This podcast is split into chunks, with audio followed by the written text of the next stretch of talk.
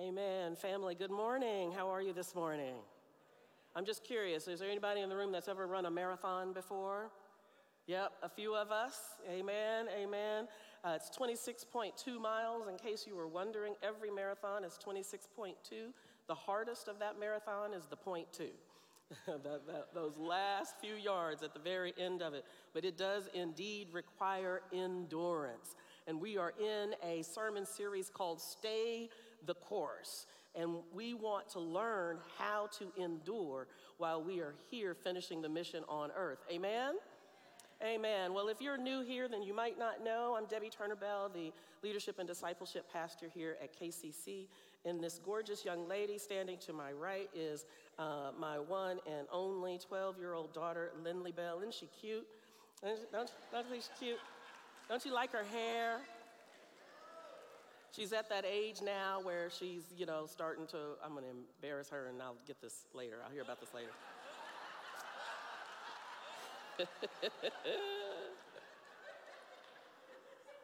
I ain't scared. I just want to encourage her to know that God has created her beautiful just the way she is. Amen. She needs nothing else. I'm going to leave her right there because I know I'm going to hear about this later. We're in a, a, series, as you know, called Stay the Course. We're uh, studying our way and preaching our way through the second letter to Timothy. Uh, and today, we, we last week was chapter one. Powerful message, powerful demonstration of the Holy Spirit as we gave up our fears from Second Timothy chapter one. So today, we're going to tackle Second Timothy chapter two. And uh, so, out of reverence for the word, as is our tradition here, if you're able, if you will stand and turn in your devices to 2 Timothy chapter 2. We will not read the entire chapter. We're going to read some excerpts, verses 1 through 7.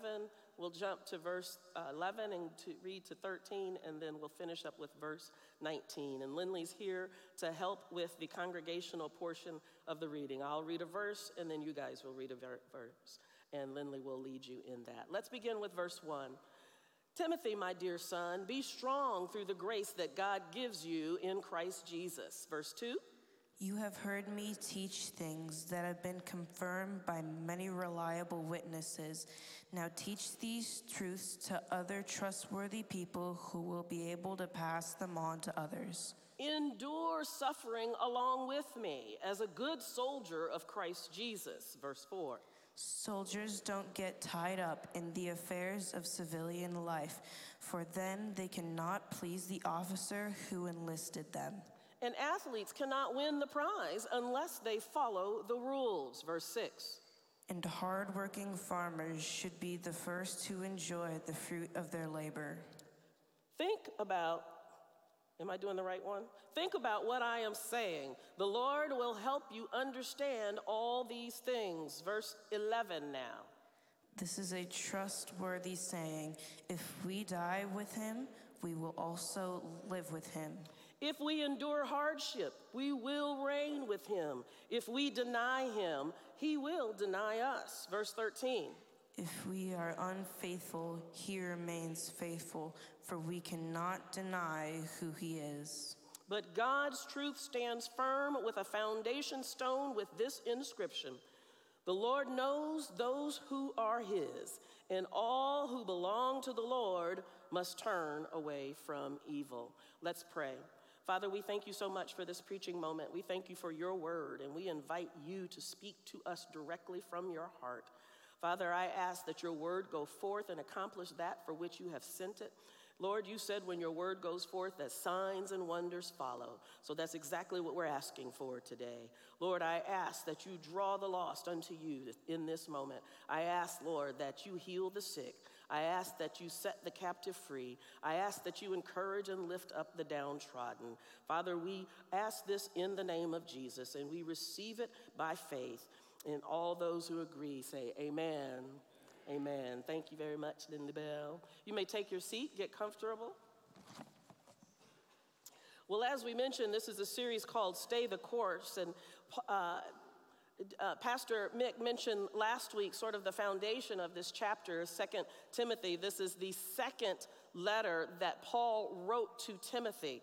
In 1 Timothy, the first letter that he wrote to Timothy, he was uh, asking Timothy to go to Ephesus and to set in order the leadership of the church there. And in that letter, he promised that he would too come to Ephesus and help in the work of spreading the gospel. And that's exactly what he did. Well, in doing that, he was arrested yet again and uh, in, incarcerated and then put on trial. So, in this second letter to Timothy, he is now in jail. He is in the middle of the trial, and it's not going well. It doesn't look good. And uh, based on the writing, he probably believes that this trial will end in his execution. So he writes to Timothy, who is still in Ephesus, and asks him to come and be with him in Rome. And he is, if you will, commissioning Timothy to continue the work of the Lord even after Paul's demise, that he sure will come. He tells Timothy that there are many that have left the faith because of errant teachings and vain squabbles and debates and arguments and not get caught up in that. And in this letter, he encourages Timothy to stand firm in his faith and in his call and to avoid all those arguments and, and debates and false teachings and false teachers. Paul is urging Timothy to remember the pure gospel. Everybody say, pure gospel. If you're online, welcome to you. Put it in the chat. Pure gospel. Well, what is the pure gospel? Paul mentions it, mentions it here. He says that Jesus Christ, the Son of God, was born of the seed of David, which gives him his royal bloodline according to the Jewish tradition. But not only that, as the Son of God, that he died for our sin and was in fact bodily resurrected. And that this is the only real gospel. There were other versions that were floating out around that, and some even saying that the resurrection had already happened, and so there was no other real or bodily resurrection that was going to happen to the believers, and that was false teaching. And so Paul wanted to make sure that Timothy carried the real gospel. And why was it important to carry the real gospel? I'm going to pace myself because I still got a while to go, and I don't want to get excited too early but the real gospel is Christ and Him crucified and resurrected from the dead because it was the power of God that raised Christ Jesus from the dead that comes into our mortal bodies and raises us from the dead. And so if we skip the resurrection, we lose out on the power. Can I get an amen? And so Paul was encouraging Timothy to stick to the real gospel and to preach this gospel to the ends of the earth, that the gospel of Jesus would spread throughout the earth and multiply churches. In other words, Paul was calling Timothy to be a, a church builder and build churches of disciple makers. So in 2 Timothy 2, Paul wants Timothy to remember his identity in Christ and his true mission. This was important for evangelism to continue and for the body of Christ to flourish even after Paul's mission was over. And it's just as important today. We you and I, brothers and sisters, must remember our true identity and what our true mission on earth is as believers. There's a lot of talk about identity in uh, our society today, and we, we, get, we can get our identity from a variety of places. Some of us get our identity in our ethnicity or the color of our skin. Some of us get our identity in our gender, whether we're male or female. Some of us get our our identity from our geographic location, being from West Michigan as opposed to the east side of the state. Some of us get our identity based on where we went to school, whether we are the Bulldogs or the Wildcats or the Hurricanes or whoever that might be. But I'm telling you, as children of God, our true identity is in Christ, and none of the rest of it matters. Now we live in this hyper uh, politicized uh, environment where people identify that it's called identity politics, where we identify in our political beliefs, whether it's liberal or conservative or ultra conservative or ultra liberal or progressive or independent or whatever it is. And our society would tell us that we identify ourselves based on our political uh, beliefs. And I hate to be the one to tell some of us, but Jesus is neither liberal nor conservative. He's neither Democrat nor Republican. He is the one true God, the Son of the living God. And if we are in Him, our identity is in Him to the exclusion of all else. It's tight, but it's right. And you don't have to say amen. I'll say it myself. Amen, Pastor Debbie.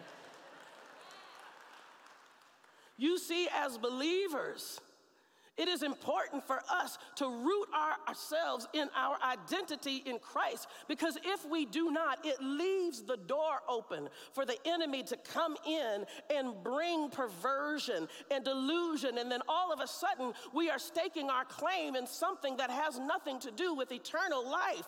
I tell you what, if we don't identify ourselves in Christ, if we identify in something else, it's going to pass away. It's not going to, to last. The scripture says, to lay not your treasures on earth where thieves and robbers break in and steal and where wrath and, um, and where rust and moth uh, do corrupt, but lay instead up for yourself treasures in heaven where thieves cannot break in and steal and where moth and rust cannot corrupt. You see, our identity is in something eternal. It is in the personhood and the nature of Jesus Christ and Him crucified and resurrected for our salvation. Now, let me slow down. I brought my, I brought my sweat wag. I'm gonna need it today, I can see.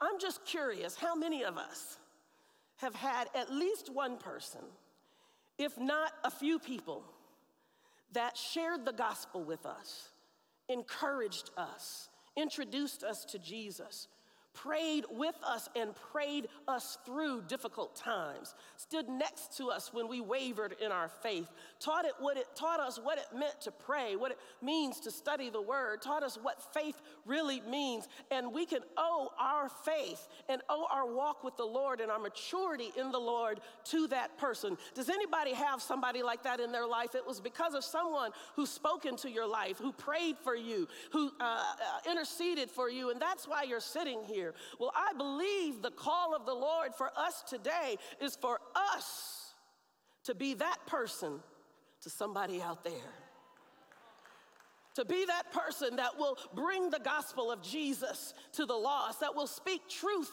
into the hearts of those who are deceived, that will stand by people and love people and pray through uh, with people and have grace, grace when they fall, because we fall too. And that person who was in our lives stuck by us, stuck by us, and we have to be able to stick by others. We are called to remember who we are and what our mission is.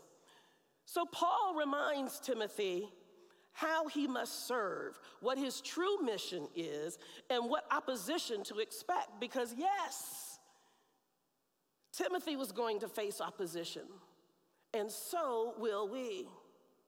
Paul was directing Timothy to keep his focus on the ministry of the gospel and not get distracted from the mission. And so Paul gives Timothy three illustrations of what it should be like to be a follower of Christ. And we are going to march through those three. First of all, Paul compares being a follower of Christ to being a soldier. Now, for those of you who have uh, sacrificed by fighting for our country, first of all, I say thank you. Thank you for that sacrifice. And I thank your families that made that sacrifice right along with you. My father is a, a, a, veteran and served three terms in Vietnam and, and, uh, and retired from the United States Army. And so I have a little bit of an inkling. I've not served in the military, but I have a little bit of an inkling of what it's like to be a soldier having watched him. Well, for those of you who have actually been a soldier, then you will know, and I think you can back me up, a soldier has to be focused on the mission. A soldier has to respect the chain of command and take orders from their superior office. Well, officer. Well, Paul is telling us here that we should be like soldiers where we take our commands from our superior officer, our commanding officer, and we know that that is Jesus Christ himself. And a soldier also is ready for battle at all times. Can I get an amen? When a soldier goes is deployed and goes into the battlefield, the soldier does not take things that he or she does not need. The soldier only takes those things that are necessary for the battle.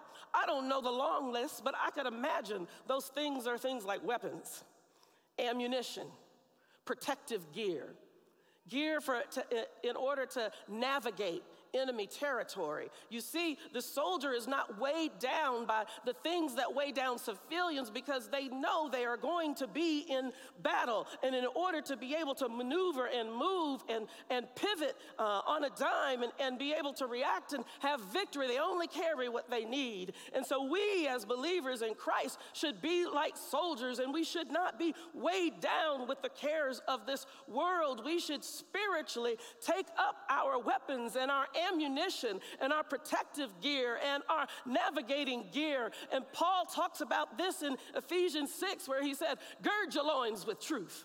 Put on the breastplate of righteousness. Shod your feet with the gospel, preparation of the gospel of peace.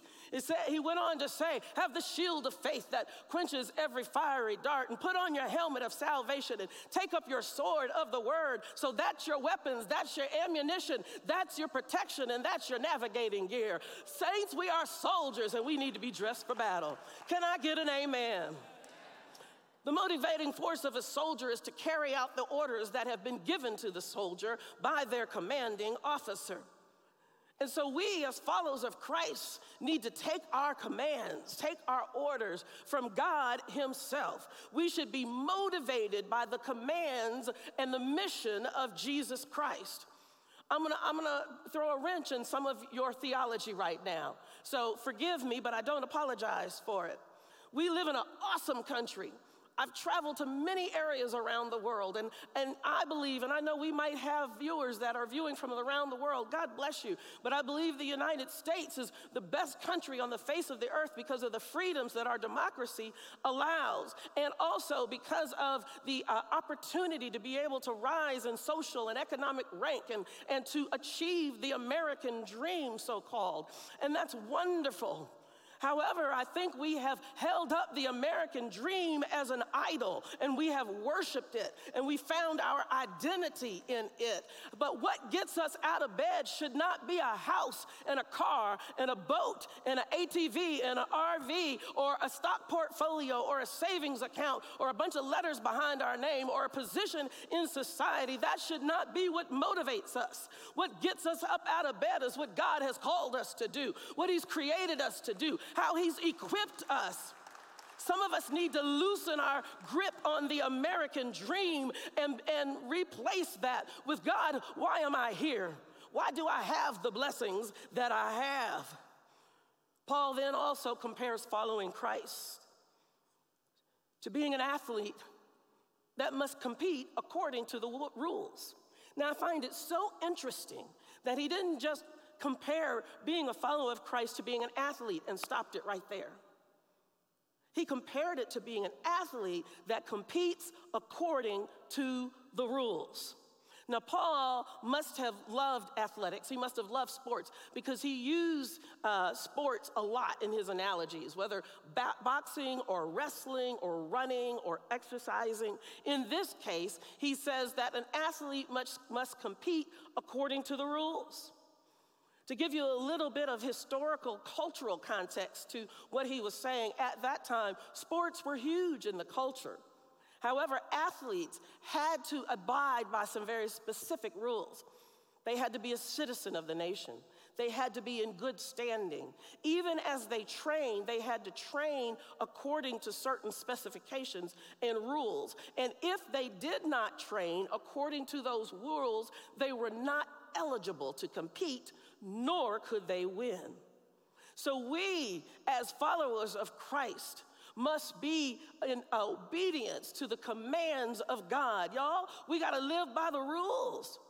And there are some rules that we must live by. First of all, we must acknowledge that God is God, and then we must submit ourselves to Him and to His commands. How many knows that loving people is a command? We got to live by the rules. And let me just stop right here. This is not in my notes, but let me just say this. It's easy to say we love all people. But the Bible tells us, God, uh, Jesus said, if you love me, you will keep my commandments. In other words, that love is evident through action. Love is nothing if it's not followed up with action. So we can say all day long that we love all people, but if you treat certain people a certain way or ignore certain people, I'm not sure you love all people. But God commands that we love all people. Being honest and being truthful is a command from God. Don't steal, don't kill, don't covet are commands from God. Even rest is a command from God. See, we live in this time in society where it's all loosey goosey and it's, you know, do whatever feels good. If it feels good to you, just do it. And, you know, you do you, boo. And our academia teaches our young people about situational ethics that certain things that might be wrong in one circumstance could be right in another circumstance. And we live in this postmodern era which tells us that there is nothing that's really wrong and there really is no sin. And popular culture will tell you that you can be your own God. You can decide within you, based on your truth, what is right for you. And that all sounds good, y'all, but it's a lie from the pit of hell.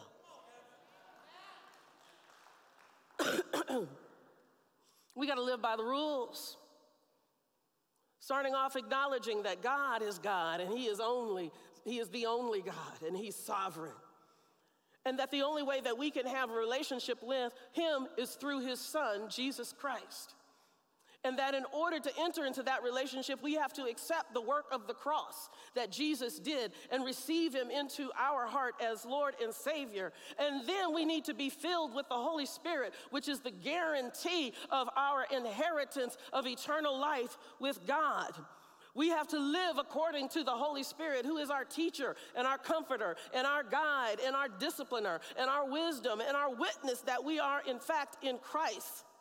And because of all of this, the Holy Spirit will then spur us, woo us, bring us into a, attitude of submission and surrender before the Lord that we will seek an intimate relationship with God. Which starts with prayer and studying the Bible and corporate worship and praise and understanding that God is truth. I got news for you. You don't have truth. Not really because God is truth. He's the absolute truth. And if you don't accept that, then you don't accept your identity in Christ. He is the, the only one that made this universe. He is the Alpha and Omega. He is the beginning and the end. He is the all knowing, all powerful God. He is the El Shaddai. He is the Elohim. He is the Alpha and Omega. He is Jehovah. He is the one that is by him, through him, and for him. He alone is the King of every king, and he alone is the Lord of every Lord. Can't nobody give God advice. Nobody has wisdom greater than God because he is God and God alone. And we, as followers of Christ, we must follow him like an athlete that plays by the rules. And those are the rules. Are you ready for them? Can you live with them? Yo, oh, yes, you can. The Holy Spirit will help you with it.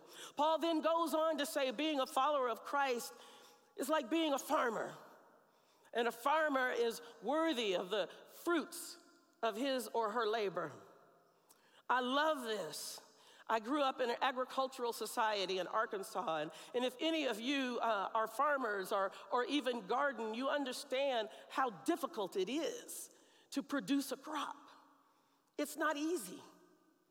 This saying, you can walk past it, you can read past it, and almost miss the gravity of what it's really saying. Because here's the thing every farmer will tell you that getting to our harvest is hard. First, you got to have the right land and it has to have the right soil. Then, you got to plant the right seed in the right season. Then, it has to get the right amount of sun and the right amount of rain. And as a farmer, then you have to nurture it and, and till it and prune it and fertilize it and then hope that God will bring a harvest. It's not easy to bring a harvest. So, here in verse 13, when it says that a farmer will enjoy the fruit of their labor, we automatically go to the fruit. It's like, whoo, I like that. That sounds good. I want fruit. But I'm here to tell you that there is labor before there is fruit. Hmm, is right. Thank you, Pastor Michael. There is labor before there is fruit. Now, this is not going to sound sexy. It's not what you want to hear. It's, not going to have curb appeal, but it's true. We must work, we must labor in order to enjoy the fruit. Yes, salvation is free, but living and following Christ will cost us everything. Some of us are waiting for fruit from God, but my question to you today is have you done the labor?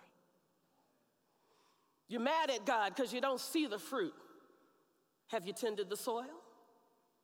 Have you planted the seed? Have you watered the crop? Have you weeded the crop? Pulled the weeds? In other words, have you put in the prayer time? Have you been obedient to the will of God? Have you been studying the word? Have you been growing in community with one another? Are you taking classes? Did you get the degree? Are you finishing your certification? Some of us are crying and moaning for fruit, but we haven't done any labor. You are worthy of the fruit, but you got to do the labor first. Amen, Pastor Debbie. That's all right. I will amen myself through this whole sermon. Then going on to verses 11 through 13, Paul then tells Timothy that there are coexisting truths in the kingdom of God. That if we want to live, we must die. Death comes first, then life. That if we want to reign, we must endure hardship that if we deny him, Christ, he will deny us. That if we are unfaithful, he remains faithful because he can't deny his own character. These are the, the characteristics, the nature of the kingdom of God. So, how do we do all of this? How do we live like this? It seems almost impossible. And I'm sure that Timothy must have asked the same questions. Well, Paul put the answer in the letter to Timothy. It's all the way back at verse 1 of chapter 2. This is what it says Timothy, my dear son, be strong through the grace that God gives you in Jesus Christ. That's the answer right there. How do we endure? How do we stay the course? We accept and live off the grace that God has given us in Christ Jesus. It's the grace that will allow you to endure. It's the grace that will get you through difficult periods of time. It's the grace of God that will help you stand when, when life is bringing all kinds of storms and all kinds of difficulties. It's the grace of God. What is grace? It's hard to define. But I'll just tell you this first of all, we can't earn it, and we can't buy it, and there's no way that we can deserve it. God gives us to it gives it to us freely. There was one definition that I remember hearing when I was a teenager and growing up, getting, maturing in the Lord, and it was an acronym G R A C E that grace was God's riches at Christ's expense. And that's my favorite definition so far God's riches at Christ's expense, that we have access to the treasures of God through his son Jesus. It's in Ephesians 2 and 8 that it says, For by grace we have been saved through faith, not of ourselves, it is a gift of God, lest anyone should boast.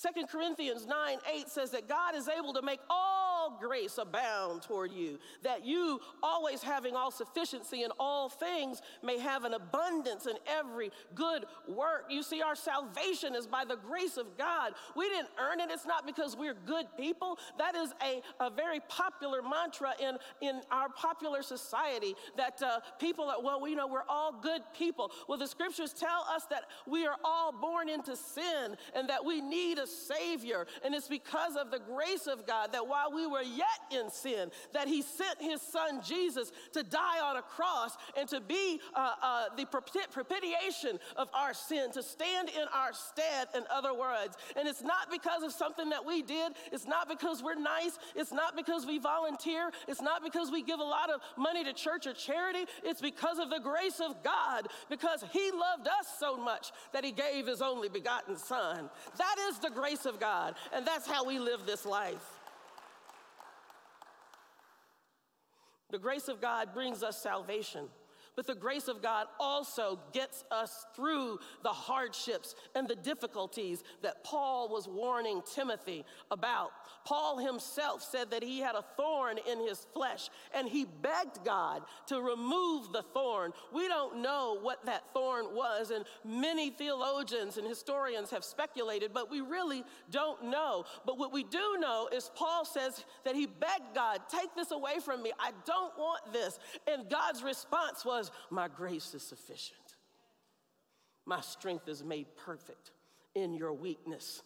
Some of us have been kicking and screaming and hollering for God to take us out of our difficult situation or remove the difficult pers- person from our lives or put us in a better circumstance. And, and He might very well do that. My prayer for you is that He does. But until He does, I'm here to tell you His grace is sufficient. His grace can get you through the tough times. His grace can help you stand up for righteousness. His grace can help you love people that don't treat you well. His grace can get you past the trauma of your past. Uh, and your past uh, uh, uh, difficulties and, and assaults and violations. His grace can cause you to stand up and walk tall with your head up and know that you are beloved by God. It is His grace that tells us that we are approved by Him. It's His grace that allows us to be a friend of God. I'm here to tell you, you are approved amongst the brethren. God loves you, God treasures you, God wants you, God approves you, and He does it because of His grace. Hallelujah. Grace is supernatural, though. There's nothing that you can do in your physical strength and your human strength to get it. It requires receiving it through the Holy Spirit. The example that I want to give you, and then I'm almost finished, is Peter. He's a great case study in the difference between trying to work for Jesus in your own strength and then working for Him under the grace that comes through the Holy Spirit. We know about Peter. I'm not going to take a whole lot of time to talk about Peter's resume and his background, but of course, Peter was one of the 12 apostles. And, you know, Peter was, if you will, if you'll allow me this liberty, I'll call him, he was the thug of the group. He was the one that cut off the soldiers' ears. He was the one that uh, was always getting in trouble. He was the tough guy. And just before Jesus' uh, persecution and, and, crucifixion, Jesus began to prepare the apostles for uh, what was about to happen. And he said, One of you will deny me. And Peter said, No, no, no, not me, Lord. I'd rather die than deny you. He was sure of his faith. And Jesus says, not only will you deny me, you'll deny me three times before the cock crows. And that's exactly what happened. And when we read it in the scripture, we read that when that happened, when Peter denied Jesus for the third time, in spite of him uh, uh, being all in and being this tough guy, in that moment, the cock crowed. And, and the scripture says that Jesus looked at him and looked him in the eye, and Peter was devastated because he then realized how worthless his own strength and resolve was. But it's this same Peter after the disciples have gone to the upper room and waited for the Holy Spirit, the promise of the Holy Spirit to come. And we know the story that uh, in Acts 1 and 2 that the Holy Spirit descended upon them like fingers of, of fire and they began to speak in other tongues after they were filled with the Holy Spirit. Then it was that same Peter who was the thug, the same Peter who was the hothead, the same Peter who bragged that he wouldn't deny Jesus but yet denied him three times. It was that same Peter that stood up and preached the sermon of a lifetime, and thousands came to the Lord. What was the difference between the two Peters? One Peter was trying to do it under his own strength, the other Peter was doing it under the power of the Holy Spirit by the grace of God. And that's what we need to make it in this day. Amen. Amen. Amen. God has given you and me his grace through Jesus. He accepts us because of the blood of Jesus. So it does not matter what your background is. It doesn't matter what you've done in the past. I'll go so far as to say it doesn't matter what you did last night. And for some of us, I can say it doesn't matter what you did on your way to church today. Because of the love and the grace of God through Christ Jesus you are empowered by the Holy Spirit to stay the course. I'm going to ask Pastor Brent to come on out as I finish with these last few thoughts. Your mission today is to know who you are in Christ Jesus. Remember your identity and stay focused on the mission. Stay the course, endure. Paul was encouraging us through this letter to Timothy that we will face hardship. There will be disappointment and difficulties and challenges and even tragedies. Jesus is our first and best example. He was God Himself. And look how they treated Him. But He told the disciples, and He's telling us today in this world, you will have trouble, but take heart. I have overcome the world. Hallelujah.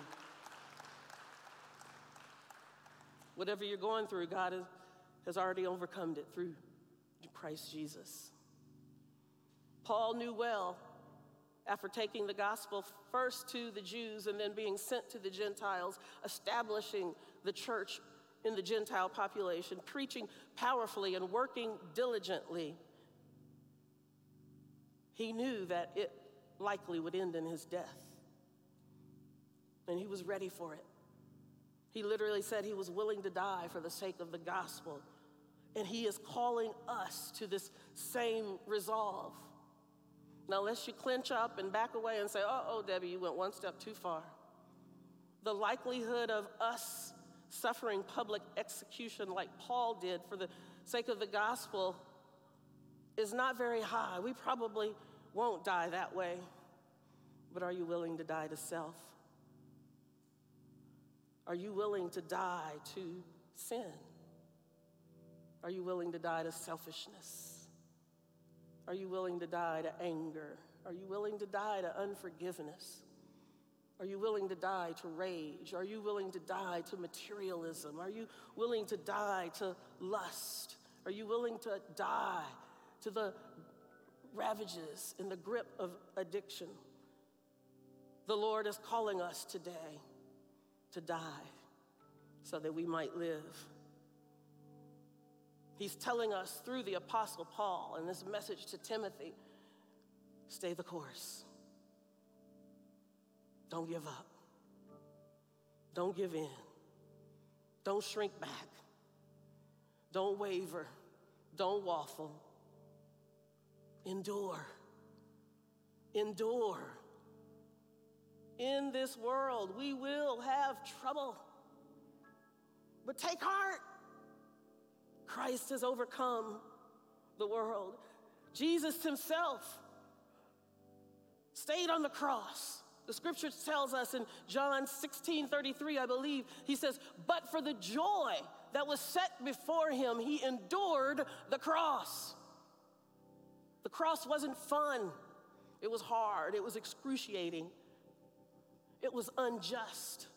But Jesus endured it because he knew what was coming after it. He knew that he would ascend to the right hand of the Father and that he would reign with the Father with all authority being given unto him. And I got good news for you today. Jesus went through the cross, he suffered on our behalf, he descended into hell, he took back the keys to sin in the grave, and he, he rose again. And he has told us, he says, All power, all authority has been given to me. Now I'm giving it to you. You can endure because of the grace of God through Jesus that has given you authority. You can stand and you can endure. It doesn't matter what things look like. I'm going to end my sermon with Paul's words. Words. He said it best, so I'm not going to try to rewrite it. To encourage us. Paul said to the church at Corinth this We are pressed on every side by troubles we're pressed on every side by troubles, but we are not crushed. We are perplexed, but not driven to despair. We are hunted down, but never abandoned by God. We get not down, but we are not destroyed through suffering. Our bodies continue to share in the death of Jesus so that the life of Jesus may also be seen in our bodies. So we live in the face of death, but this has resulted in eternal life for you. We know that God, who raised the Lord Jesus, will also raise us with Jesus and present us to himself together with you. That is why we never give up. Though our bodies are dying, our spirits are being renewed every day, for our present troubles are small and won't last very long. Yet they produce for us a glory that vastly outweighs them and will last forever. So do, don't we don't look at the troubles we can see now. Rather, we fix our gaze on things that cannot be seen. For the things that we see now will soon be gone, but the things we cannot see will last forever. Whatever it is that's in your life, it won't be here for long. God has brought you to it, He's going to bring you through it. Don't focus on the hardship, don't focus on the difficulty, don't even focus on your fear of standing up to the mission of God. Place your eyes on Jesus uh, and receive the grace of Jesus and allow His grace to give you the strength uh, to walk in the identity that He has given you and to complete the mess, the mission that He has given you. Yes, it's hard. Yes, it can be disappointing. Yes, it can feel unjust. Oh, but we have the strength to get through it by the grace of God. Do you believe it? If you believe it, would you say amen? Amen. Amen. I want to take just a few minutes to give us an opportunity to respond to this word that I believe is from the Lord. As I was praying for you and praying about this preaching moment, what I felt in my spirit, and I count myself amongst this group. Some of us are tired. We have been faithful soldiers. We have been athletes that have played by the rules. We have been the farmers that have labored, but we're tired. Tired emotionally, tired spiritually, tired physically. I believe that the Lord has a refreshing wind for you today, a restoration for you, a strengthening for you. In just a moment, I'm going to ask you to respond by coming to the altar and we're going to pray. And I'm just asking you to come to the altar or express it online in the chat just as a step of faith. If you're tired, I'm going to invite you to come to the altar. If you're intimidated by any of this, that this seems too hard, that you don't know how to do it, that you don't think you can, that you've tried, to live according to the mission, and you've failed spectacularly. I want to invite you to come. Allow the grace of God to strengthen you. If you're afraid, the enemy has backed you into a corner, and you're living in that corner shaking figuratively. I want to invite you to come. We're going to pray for you and pray for strength. But before you come, I want to do one important thing, and that is to give those of you who have not yet received Jesus as Lord and Savior an opportunity to do it, because that is the first and the most important step.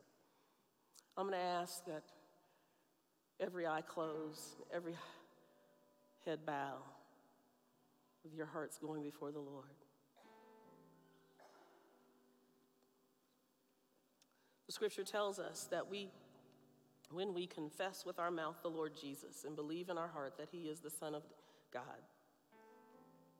that he died for our sins and rose again, that we are saved.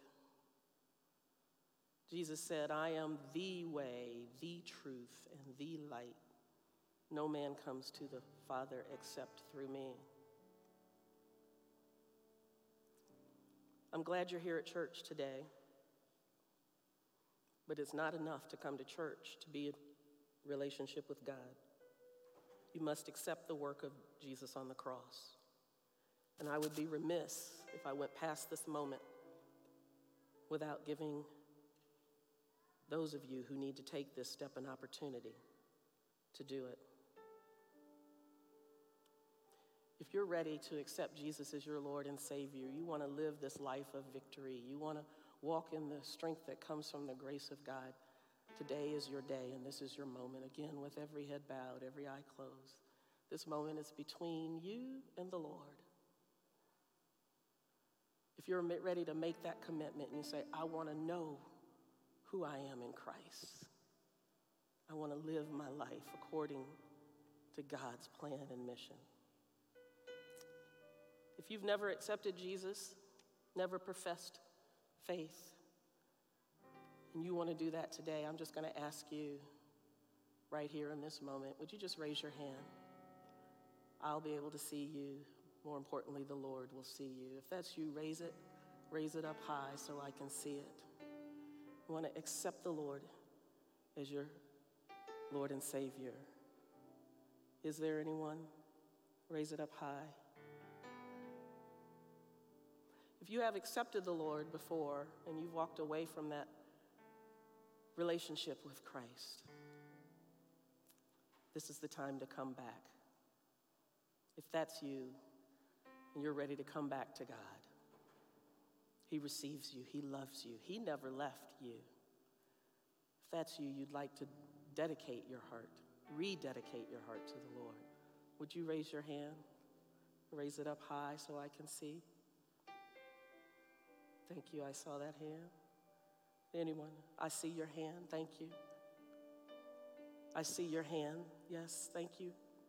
Raise it up high. I see your hand. Thank you. I see your hand. Thank you. Thank you. Thank you. We're going to pray a prayer. I'm going to ask all of us to pray in solidarity together. But particularly for those who raised your hand, you pray this prayer from your heart. You're going to repeat my words, but you say them to the Lord from your heart, and He hears them from you. Would everybody just repeat after me Lord Jesus, I believe you're the Son of God. I believe you came to this earth. I believe you died for my sins. And I believe you rose again. Now come into my heart. Be my Savior and be my Lord. I'm sorry for trying to live without you.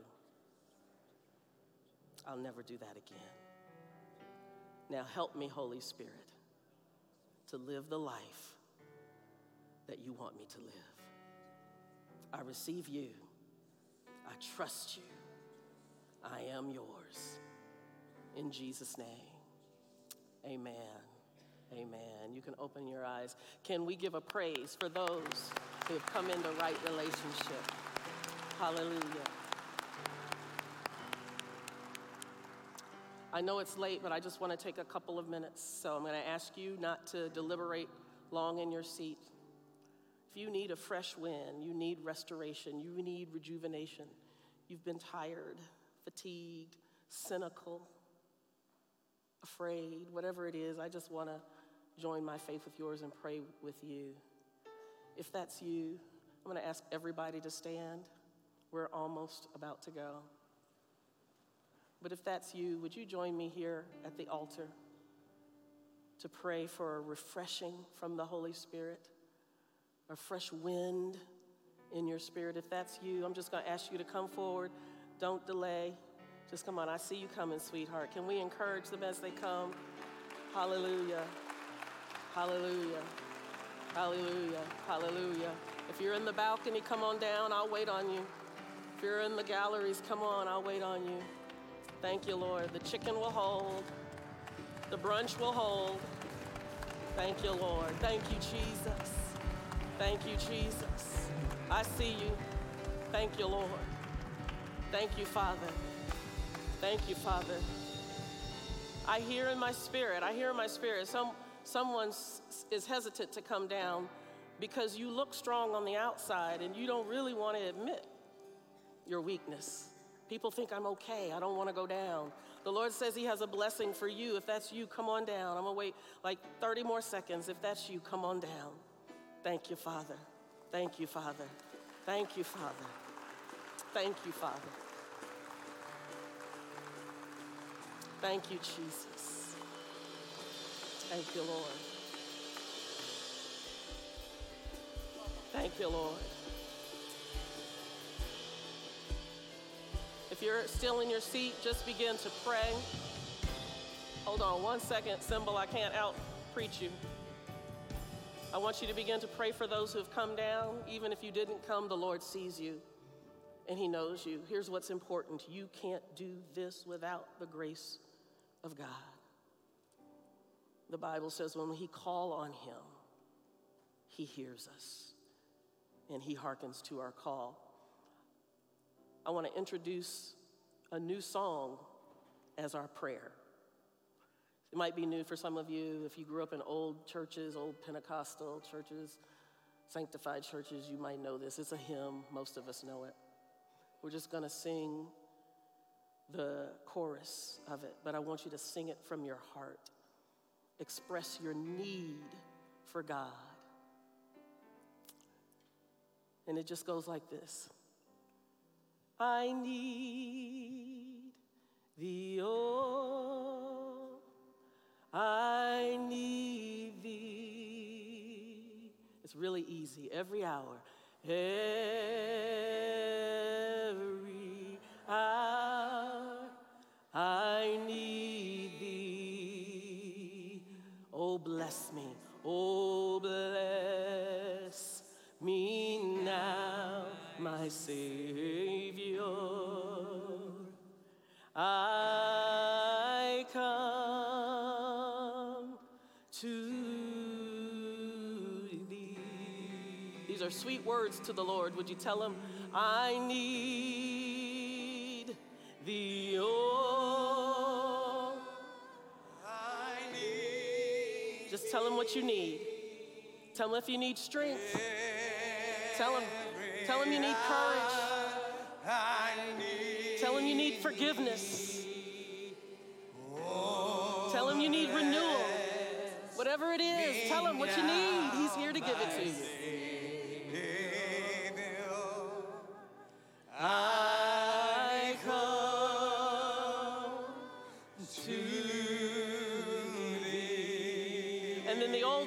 Used to say it like this You ought to tell him yes, yes,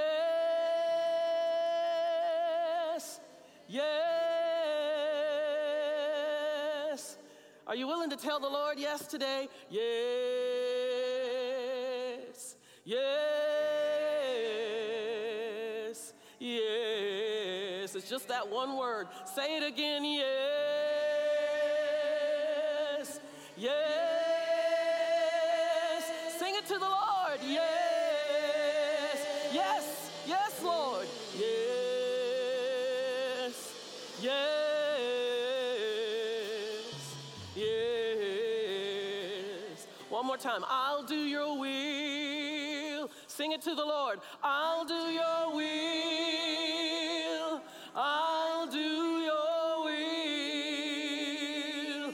I'll do your will.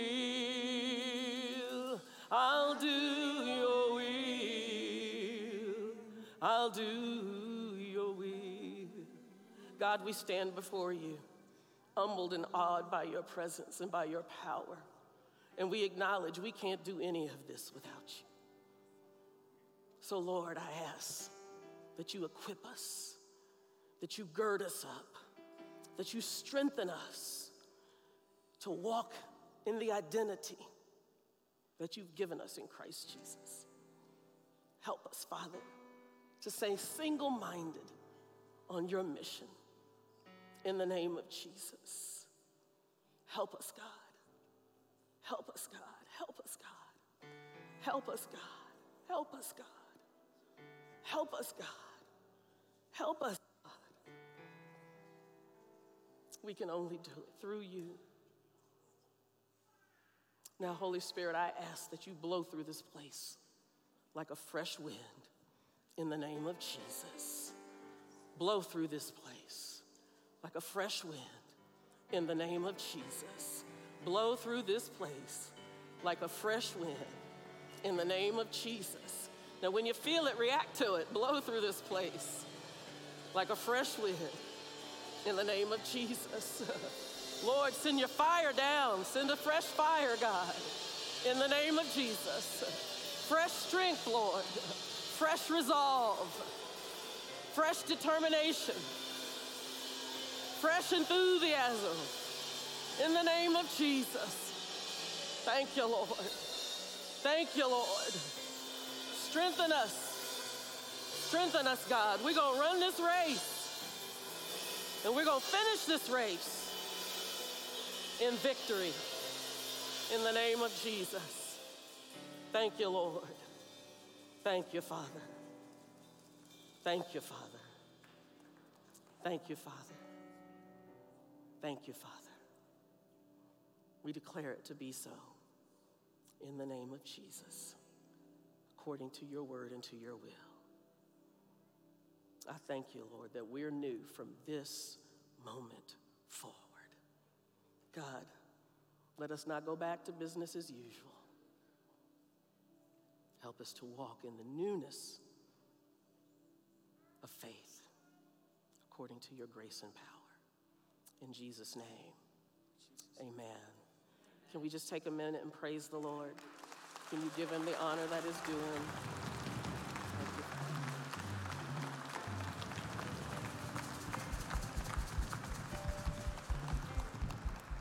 Didn't come forward, but you would like prayer, I invite you to come down afterwards. There'll be pastors here to pray with you. May the Lord bless you and keep you. May he cause his face to shine upon you and be gracious to you. May he turn his face towards you and give you peace. Go in God's grace, strength, and power. I love you. God bless you.